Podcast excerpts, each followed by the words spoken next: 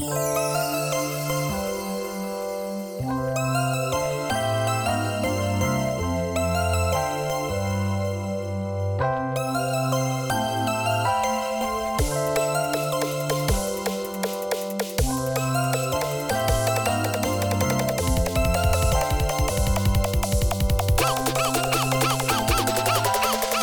やなんかあいいんですか？喋って。あ どうぞ喋ってください。なんかあのあの僕昔からあのみ、ま、周りにいるなというか、なんかよく思うことがあって周りにいる人で、はい。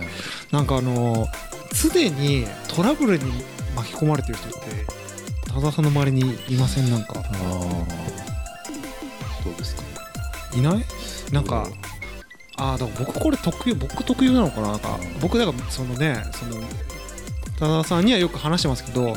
その若い頃若い頃やっぱそのはい。メンタルヘルス気味な女性と付き合いがちだみたいなはいそのエピソードよく知ってるじゃないですか、だからそのメンヘラってやっぱすごいなんか常にトラブルに巻き込まれてるんですよ。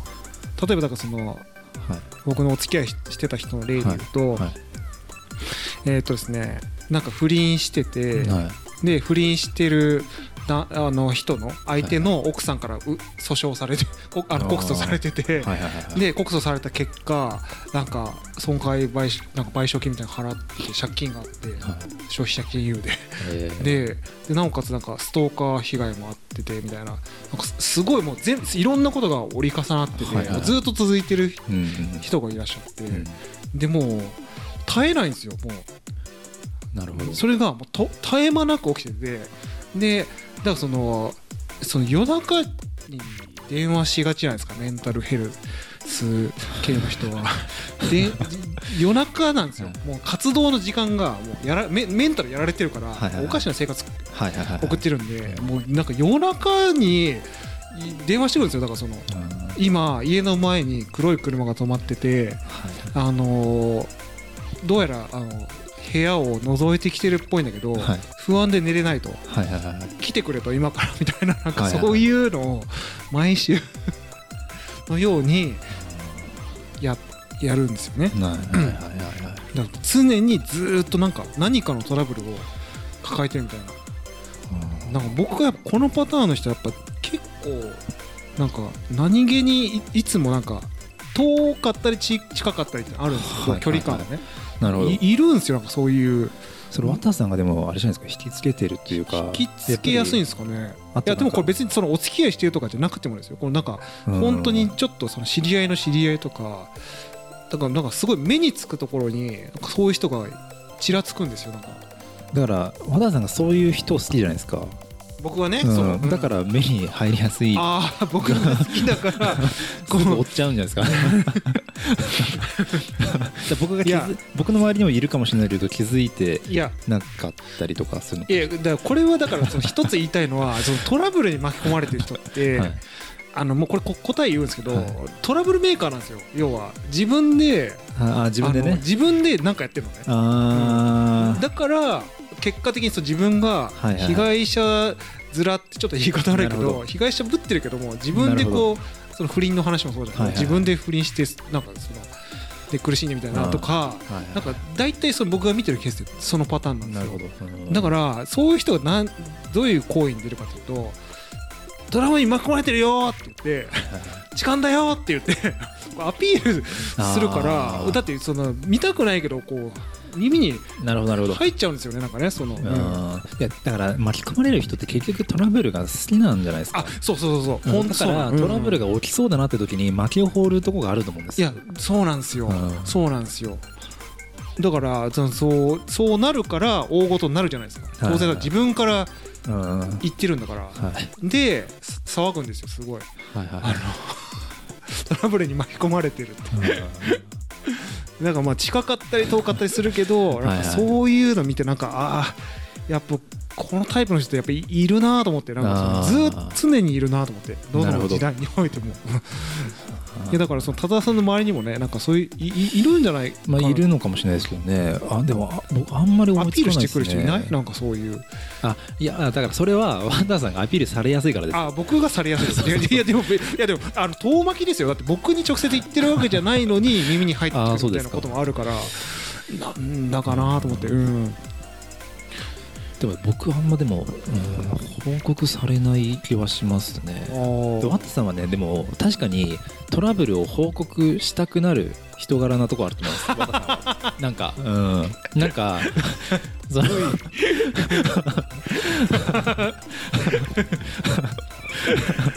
もうなんか、うん。なんかそういうね、あのなんかトラブル。窓口みたいな感じだからワトさんとなんか何かトラブルの話をするときはだから確かに僕も別に今ここでは詳しく言わないですけど、うん。さんに何かあったトラブルの話僕よくワトさんに報告するじゃないですか。するするする。そうそうそう。うん、だからそれはやっぱりワタさんがあの咀嚼することでよりトラブルが、はい。あの味付けがされて面白くなるんだと思います体験として僕もそのプロセスの 一部なんですよ。そ の自分がトラブルメーカーを楽しむためのこう。こんなトラブルがあった。それをワタさんが理解してくれたってところまで含めての トラブルの楽しみ方なんだとこ思います。うそれも含めてのこう茶番劇としてこうてんやわんやするみたいな。いやだから僕なんていうんですかねだから特に20代の時多かったですね。だからやっぱ今はもうやっぱそれこそ結婚してはい。もう落ち着い環境も落ち着いてきて、ん。でその自分もある程度その達観してきてるから、はい。まあある程度そのなんていうんですかこういう関係もやっぱりこう落ち着いてくるじゃないですか、はいはい若い頃はもうそんなんばっかりでしたもん本当に。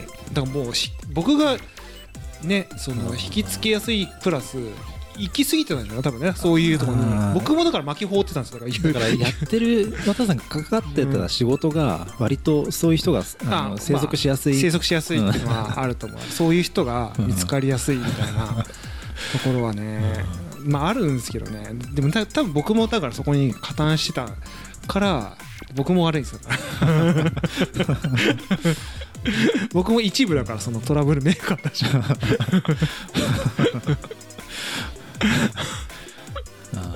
なんかねなんか裁判沙汰みたいな人が多いんですよ僕の周りは。なんかそのははあの、ね、割と犯罪っていうよりはどっちかというとその犯罪に巻き込まれるかなんかのそういう訴訟問題に巻き込まれてる人あのが多いですねなんか。ーいわゆるなん。かなんていうんですかね民事裁判的な民事裁判そう。刑事裁判っていうよりは民事裁判、うん。どっちかというと、うん、へ色恋沙汰とかが多いです、うん。なんかすごい、うん、なるほど。からなんかまあい今見るとやっぱうんざりするんですよ。やっぱその昔は良かったかもしれないけどうんざりするんですよ。今もうそうなんかはいるわーと思ってなんかまたいるわーみたいな。あのよく例見えちゃう人みたいななんかいやー例見えるないから分かんないけどそういう感じなんですよ。いるわーってそのはいはいはい。いるいるあそこにいるわーみたいなそうトラブルメーカーが そうだからまあだからでも、うん。かといって巻き全く巻き込まれなくなったら渡さん寂しい。かもしんないですね。まあだいやまあ確かにだからそのすっごい遠巻きに本当になんていうんですかあのテレビのワイドショー見てるみたいな感じで、はいはいはい。あーなんかすごい なんかやっちゃってんなみたいな。まあそれぐらいならね。まうん。あ別に僕に何か被害がうん。被るわけじゃないから。で割とそういうの楽しめちゃうところもあるんじゃないですかだから渡さんかもしんない。僕も楽しめちゃう方なんですけど、うん。多分だから本当にもう一切そういうものは見たくないし巻き込まれたくないと思ったらもう関心なくせば一発だと思うんですよね、確かに、うん、まあ、要はそこがそう思うのかどうか関心があるかどうかですよね、だけどなんかそれはそれでちょっとつまんないなって思っちゃううんとこが、うん。あの引き寄せるところだと思います。あかそうか。だからだから結構僕の深層心理の中でうん探しに行ってる自分がいるのかもしれないですね、うん。そういうだからそもそも人間観察みたいなの好きだし、うん。うんなんか引っ張っちゃうのかもしれない、ソースとして それを。うん。だからあのなんかトラブルを引き寄せやすい人ってそれこそ、あのあれですよ。引転してるんじゃないですか？ん？引転。あの なんか最近か。はいね僕らあなんか聞きましたけどね。まあ人間のエネルギーのはい。はいはいはい。要点してる人と引転してる人と。なんかスピリチュアルなことなんですよなんか。いやでもでもまさにそうだと思う。本当に、うん。だからあのいよく言うなんか不幸そうなえまあ言い方ちょっと難しいんだけど、うん。不幸幸打つ人っているじゃないですか、あれだから結構自分で引っ張ってる気するんだよね。ね。本当に。いやだからそうなることを望んでる風に見えるんですよ僕から見ると。でね。はいはいはい。でもうあたかも悲劇のヒロインなのかみたいな状態に持っていくからはいはいはいで騒いで。でその状態やっぱ気持ちいいと思うんですよ。かあの彼ら彼女らにとっては。やっぱある種だから不思議なんですけどその状態が彼らにとってはエクスタシーだからなんか幸せなんじゃないかなと思って逆に言ったら。ね何も起きなくなったら死んじゃいそうな気がするんですよ。やっぱそういう人たちって。だからまあそういう人ってそういう人たち、まあ、いわゆる類類友的に、うん。あの集まんなくななりそうな気がするから確かに、それはちょっとね、嫌ですけどね。どうせならそのいわゆる、はい。そのいやポジティブなね。うん人たちが集まって方そうがいい,、ですね。ですよ、ね、いやそうですよ。だから影響を受けるのは自分が影響を受けるのは絶対もうそのなんですかすごいね、うん。あのいい感じの人たちから影響を受けない。そうですよね。からねいやだからあそうだからそのそあれだから立ち悪いのはやっぱ足の引っ張り合いになるんですよね。やっぱあの、はい結構トラブル抱えてるうん。人たちって。で結果人のことを裏切ったりするから、まあ、だからやっぱダメなんですよ。関わっちゃうやっぱ基本的に。だからうん。割とそういう人はあのんまあ一般的にこう幸せとかハッピーな人面白くないと思うから、うん、なんとかしてそういうのを引きずり込ませるんでしょうね。まあねだからそうですよ、うん、引転させたいんですよ。その洋の人たちも、うん。あのほ本当にあれなんですかね。その、うん。枯れるんですかね。植物とかが引あの引転してる人たちの周りにね。ね。これもだからちょっとねあの割といやこれ僕が信じてるって話じゃないですよ、はいはい。あの割とスピはいスピリチュアルな話だから、うん。僕は別に全くそれをあの信じてるつもりはないんですけどあのなんかその YouTube のチャンネルで見たんですよ、まあ、植物とかもそうだし、うん。僕が見たのはねなんかねご飯、ご飯を2つの容器に分けて入れて、はいはい1つは褒める。はい。1つは罵倒するっていうのをはいはいはい。1ヶ月あえっとご飯だから12週間かな、はいはいはい続けたらそのやっぱりポジティブな方はその腐らずに12週間経ってるの腐らずにうんそのままの状態でもう一個の罵倒しした方はもうもうデロデロに腐ってるんですね。っていうのを見たんですよ、まあ、それはだからフェイクかの可能性はあるんでうん信じてはいないんだけど。でもなんかそういう話ってよくまあ聞きますよね。ねそうそうそうあれでだから実際何が起こってるのかちょっとその科学的になんかなんか追求してほしいですよね。追求してほしい。だからあの人間の話は分かるじゃないですか、うん。人間に対してポジティブな言葉をかけたら、そうなるしネガティブなことをかけたら悪くなって分かるけど、物質とか。植物とかにお酒で、うん。あのー黒糖焼酎のレントとかって、うん。あれをクラシック音楽かけて育っあのああ聞いたことある。そうそう聞いたことある。要はレンントってね音楽記号のレントだから、うんうんクラシックの音楽かけてやってるとなんか変わるんですか？いやだからあれじゃない？そのこあのアルコールのその菌がそのねあのあれですよ。醸造されるときにいい酵母が出たりとかいい発酵用の菌が出たりとか、はいそういうことじゃないいやいやそれ自分で振ったりされために。聞かないでそういうことでしょってそのいい音楽聴かせた方がそういうなんかいいまあまあ感ね、うん、まあいやそう言いますけど本当ですかね。情わかんない。あのあれは違うの？あのなんかその妊娠してる時にその妊婦さんがはい。その胎児にあのあバッハでしたっけ？なんかいいいいいやつがなんかクラシまあとりあえずクラシックが良くて、はい。特にバッハのやっぱカカノンうん系の音楽えがいいみたいな胎児にいい影響を与えて、いすごい安産だし生まれた後も健やかに育つみたいな。いやだからさ冷めた目でいやいやいやいや。そのメントの話から始まってるのがな。ん。だかんだでこういう話いっぱいし知ってんだなと思ってます。あいやいやいやいやいや。僕はそういうすごい恐好奇心がすごいからそう。そういうことに対してはいやだから今度それちょっとややってみましょうか。その別に信じてるつもりはないし、あのねしそのなんだろうポなんか本当ネタとしてなんですけど、うん。そのご飯タッパーに分けてやってみます？12週間。僕がいやいやもうすごい今冷めた目で見てるから えなんなん和田さんが、僕がそのご飯に対して、うん。ありがとう。ありがとう。っていうご飯と、はい。もうあのマザファッカー。ご飯。2つ容器に分けて。やってみますか、らその場合に、うん。そのひ人の言動ってその人のもその人のだってなぜ理解をしてるんですか？だそういや僕もそう思います要はコンテキスストがト全てじゃないですか、その発言とかって。発言というかその言動とかってまあだから一つあるのはなんか波長とかって言いますよね、うん。いやそのいや、まあ、発してる人の波長だから、はい。その言葉の問題じゃなくて出してると出しなんかその発した時の波長がはい。伝わってるみたいなのはその動画で言ってましたよ。だからネガティブな波長とポジティブな波長があるんじゃないみたいな。うん。なん波長ってなんだよって話ですけど 何の話だよみたいなとこあるから、ね。うん。うん。まあえつばですけど。まあフェイ多分フェイクですけどね、まああのそういうエビデンスがあったらエビデンスがあったって結構ニュースだからもう有名になってるでしょうからね。そうそうそうそう。ねそういう話聞かないですもんねエビデンスがあるっていう。ようなないないでしょ。うん。研究的にはあったりするのかな？その、まあえなんかよくわかんないけど結果は結果は出たようだみたいな。あでもなんかその言葉の実験はなんか確かに学術的にやってた気はします。ね、うん。ちゃんとその大学だったか研究所だったかちょっと忘れましたけど、うんまあ、そういうのやってんじゃないですか。でもまあ結果としてそういうのが世に出てこないってことは、うん。やっぱその研究結果として、うん。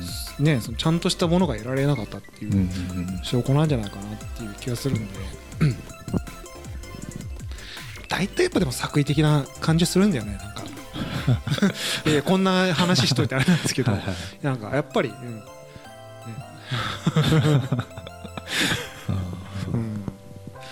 あれ何の話だっけ？あだからそのトラブルを巻き込む人はあとはトラブルをはい。起こす人はトラブルを、はいはそのね、ネガティブな空気を出してて周りもネガティブにするんじゃないかみたいなね。そうですよ。うん。うんでもなんか僕は必ずしもネガティブは否定するつもりはないかったりするんですよね。だからそのポジティブえーいやポジティブであることはいいと思うし、はいはいはい。まあそのねポジティブでいたいとは思うんだけどネガティブもそうですよネガティブもまあネガティブっていうかそのうん。ネガティブの中にもいわゆる内省っていうこともあるだろうしまあ知的知的謙遜とかってねいうような知的謙遜。あるだろうし。ね。うん。まあ、ある種ポジティブすぎる中では生まれないそのものってあるじゃないですか、うん。やっぱネガティブがなかったらやっぱりこうね深い悲しみ、うん。哀愁とか情緒とかってはいはいはい。なかったりするんそうですよね。だって音楽とかってすっごいその影響を強く受けるじゃないですか、うん。やっぱその情緒の揺らぎがないとうん。できない表現とかあったりうんすると思うからなんか大事な一部だと思うんですよねなんかね。そうん、ネガティブなものも、うん、まあネガティブもいいけどネガティブに浸らないってことですあねじゃあね。そうですね、うん。確かに浸りがちだわな 浸りがちなやつ いやだからそう、うん。あのさっきのトラブルメーカーもそうですよ。だから、うん。浸りがちなんですよ本当に、うん。うん。なんかねやっぱあの酔いしれてるのかもあの状態に、はいはいはい。そのポジって結構逆に言うとその暑苦しくもなったりするじゃないですか、はいはいはい。でやっぱ結構その冷め冷めした状況を、うん。でつつましく生きてる私みたいな、なんかああいうああいう押し付けがましさうん感じる時あるんですよ僕なんか、うん、なんか悲しい時にはポジティブな音楽聴くの辛くてやっぱ悲しい音楽聴くのがうん、ちょうどいいじゃないですか。そうですね、やっぱりそれはネガティブな時にネガティブなものが近くにあった方が心地いいからっていうことと一緒なんですかね。まあまあそうか、うん。でもそれはどどっちなんですかね？浸りたい方なの？それとも単にその波長としてえポジティブなものがもう今気分的に無理だからもうあのネガティブな、まあ、あえてネガティブなもので波長を合わせに行くのとか。あまあでもどっちもあるな。言言っといてあれですけど僕も確かに浸りたい時はあるから。ー そうですね。確かに浸るのが悪いかっつったらまあ別にそれは悪いことじゃないですよね、うんそまあそれはちょっと押し付けがましくなるとちょっとそうあってなるけど、うん。あー人にまあ影響作用するとねまたちょっとそそれはあれだぞみたいな。なるほど。まあ一人で浸ることはあります確かにな、うん、最近はだからそういうシーンありますよ。ひ浸る浸ることみたいな、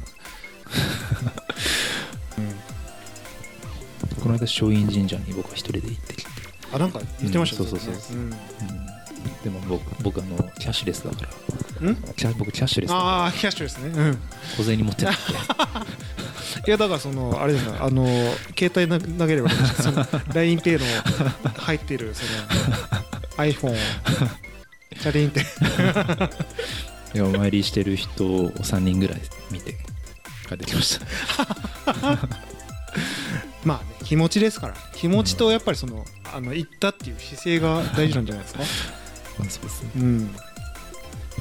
キャッシュレスに対応してくれればいいですけどねなんか。うん。ただぼ僕はすごいキャッシュレス好きだし、うん。現金なんてもなくなってしまっていいと思ってるんですけどただやっぱりお賽銭は現金の方方ががいいですか？いい気がする。あなんかわかんないけど。ああれですか？15円入れちゃうんですか？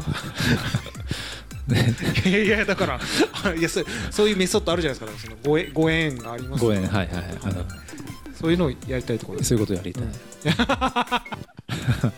まあそこだからおなんか物の物の意味を考えたらそういうところが唯一活躍できる時な気がしますね。要はだからあー。物に魂とか、はい。そういうい何そういうものを宿るっていうふうに考える日本人としては、はい。なんかそういう時に。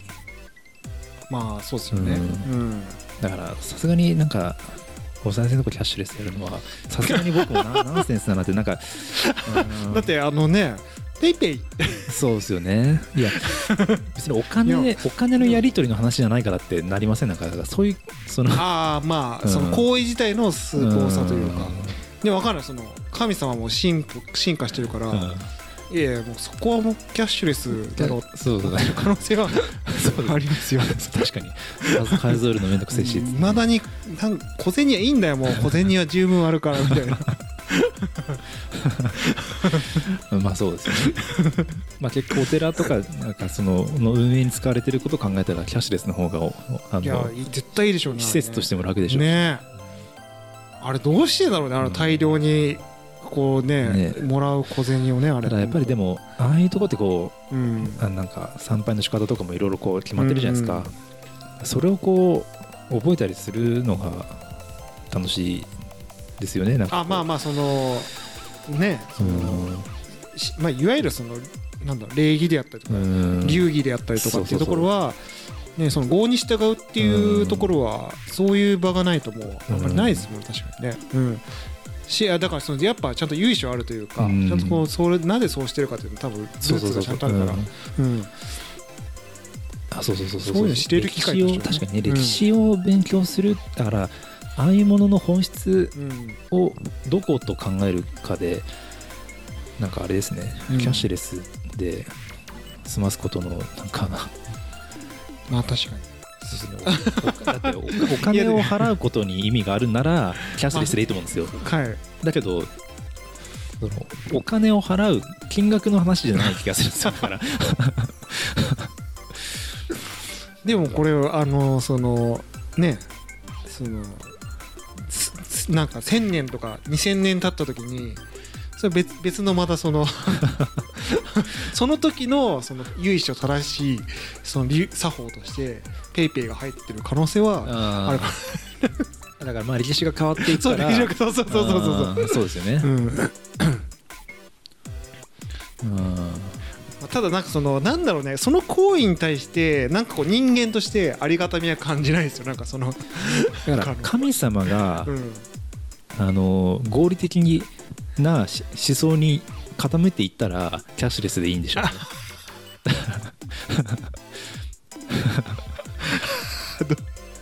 どういうこだから神様がその金額をただそのお金が欲しいっていうその思想になってるんだったらキャッシュレスでいいはずだからはい神様が変わっていくんじゃないですかだから。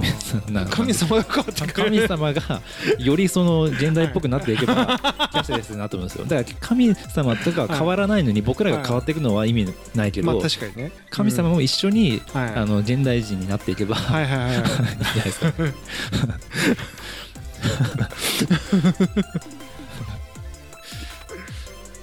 これいい話ですね。話ですか？これ。はなんかあの駄菓子屋に行ってあのクレジットカード使えますか？みたいななんかなんていうんですか？なんかそのそういうナンセンスとかすごいいい話だなと思うなんかこう。なんかいろいろこうなんかそのいこの面白いです。なんかそのギャップがなんか。うん。はいはいはい。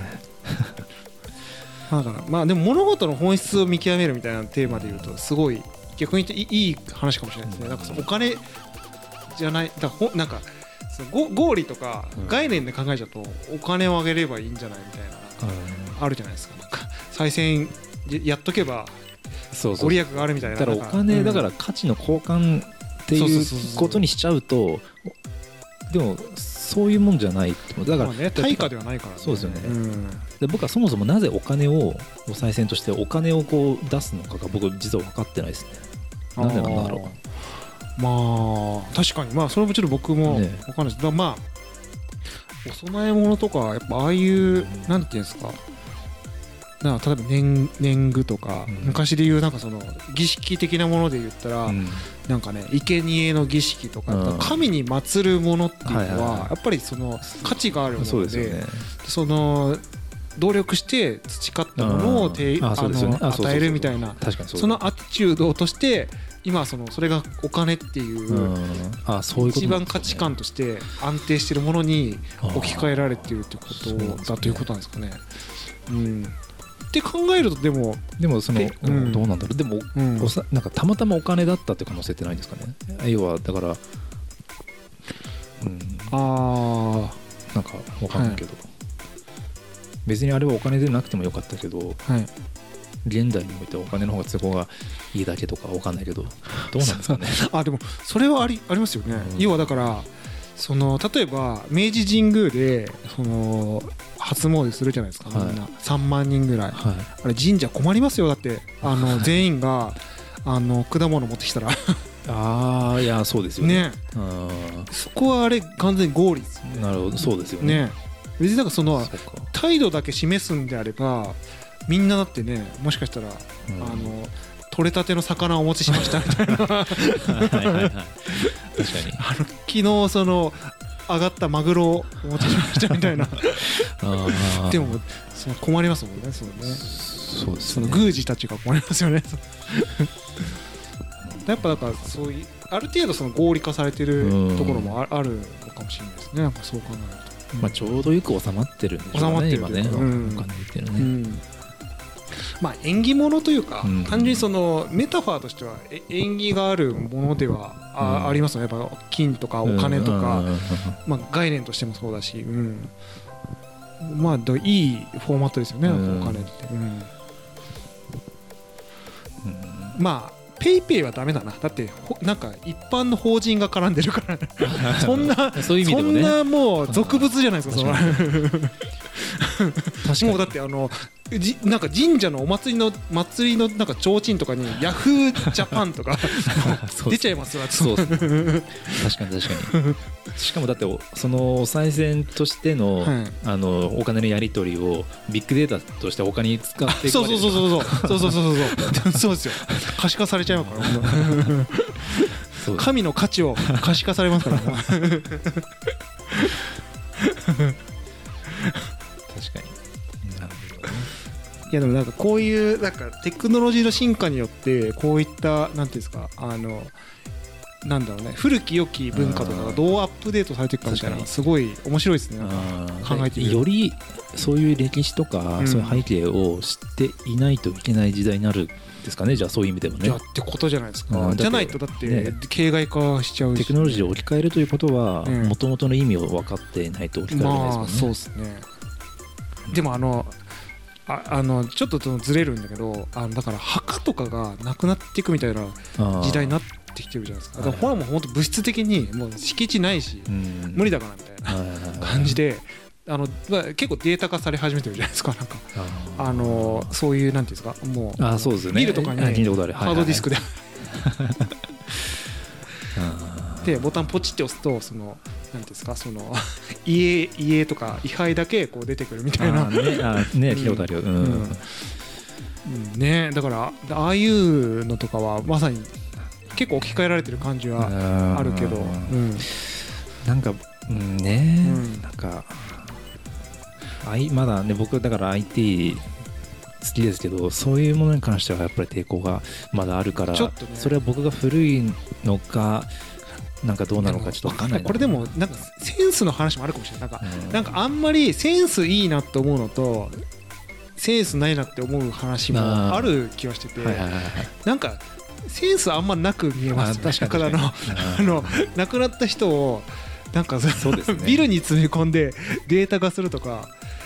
いやだってさいやでしたらあの海に捨てろよって思いませんなんかあの海に返してくれよって。ああ、そうかそうか。いやだってそっちの方がよくないですね。うん、墓いらないから海にその 灰捨ててくれっていう人いるじゃないですか。うちの親父とかもそうなんですけど、うんうん。なんかそれでいい気がする。からね、うんわざわざあんなクラウド上にクラウド上に。いやこれ怖いのはだから要はバーチャル化するからその映像とかでもうで今はだからその家というか写真ですけど、動画として残ってたりとかはいはいはい。まあ、それデジタルタトゥー化しますよ。本当これからね多分。あもうびっくりしたんですけどちょっとすごいこれな話長引いちゃってますけどあのあのお葬式の、はい。い家はいはいはい。あの飾ってる写真あるじゃないですか、はい。あれが今動画化ししてるニュース見ました？動画になったんですか？動画というかちょっと笑ったりするんですよ。あの自負的な感じ。そうそうそうそうそうそうそう。これちょっとあの今度さ参考のちょっとリンク、はい。はいはいあっていうかこの機械でいいかちょっと送ろうと思うんですけど、はい。ああの動くんですよ。あのもう。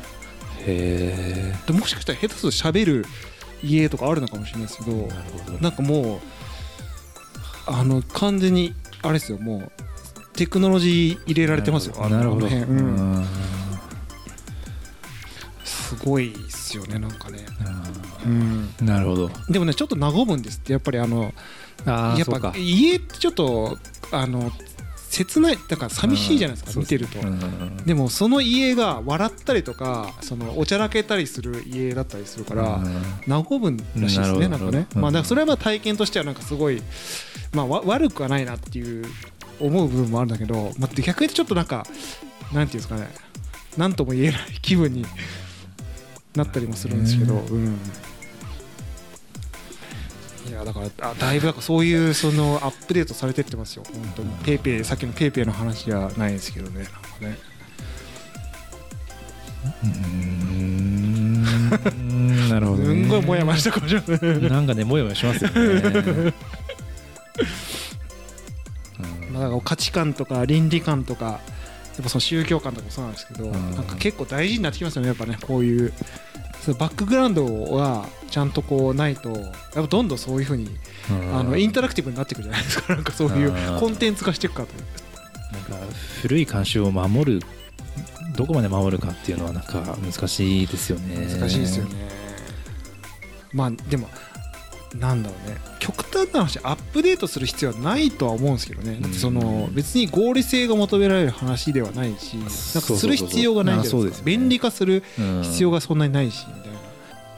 だからあまあだからそのねあの墓参りもそうだしそのお賽銭もそうかもしれないですけど、うん。その要は行く行為とかそのどんなに遠くてもお参りしに行く行為っていうのが尊かったりするんですけど、はいはいはい。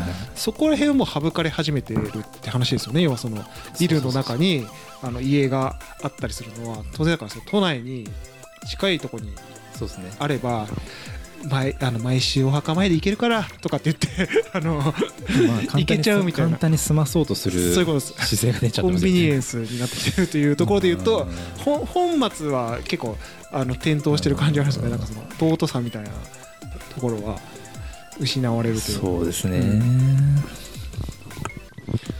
まあうーん昔の人も可能ならそうしたかったんであればそれでいい気がしますけどねまあね。昔の人がだからまあもともとの思想をやっぱ考えることが大事な気がしますね、なんか最近あのアマゾンプライムに NHK オンデマンドが入ったから、はい。僕めちゃめちゃ見てるんですよ毎日。はい。活用してますね。歴史 番組好きだから、うね、古墳特集とかうん見てるとやっぱりその日本の高度経済成長の時に、うん。やっぱ古墳をどんどん埋めて住宅にしてたっていう、結果今はすごいその重要な古墳として、うん。あの指定されてるような古墳が、うん。当時はそのえっとちょっとこう堀になっててうん。ちょっと水、海っぽいっぽいになってて、であのに浮かんでる感じに見えるじゃないですか。うん。でそれを全部埋めてあえて船で渡る住宅地っていう名名目で売り出そうとしてたでそれを必死にそのはい。止めてうん止めてなんとか守ったっていうおじいさんのストーリーの話とかこの見てたん 人間はやっぱそうなそうしていくんだなと思うんですよねやっぱ、はいはいはい。当たり前だったんだろうなと思うその時期ね。うん。おしゃれじゃんってなったんでしょうね古墳、まあね都合よくね。今思うとすっげえどんとんでもねえ罰当たりな感じしますよね。水の都ベニスみたいなそうそうそうそう。ことにしてるわけでしょ多分うん。設定的には。で今もその、えっと、工事のために作ってたコンクリートの橋をはい。そのままあえてあの壊れかけのまま残しておいてこれが人間の愚かさの象徴っつってそのまま今残してるはいはい古墳がねあるとかっつって。そうなるよねでもね、うんなんかうん。まあただね人間なんてもう大概ですからそう都合よくしていく気はするからね、なんか、それはなんか本当にね利害としてやっちゃううんだけど、でもなんかそのやっぱりその歴史はそこまでその深く知らない人は多いしん。分かんないですよね、そうなったとしても、それがそんなに実はそのいやまあちょっと考えればもしかしたら分かんないかもしれないけどなんか別においいねみたいなななっちゃうというか すごいねみたいな。いや古墳中入れんじゃんみたいなうん。すごくないみたいななんか なっちゃう可能性もあるから。うん。うん。まあちょっとこんぐらいにしときます？なんかね。教養 番組ですから。教養番長い教養番組ですね。じゃあはい。そうですね。そのところで。はい。はい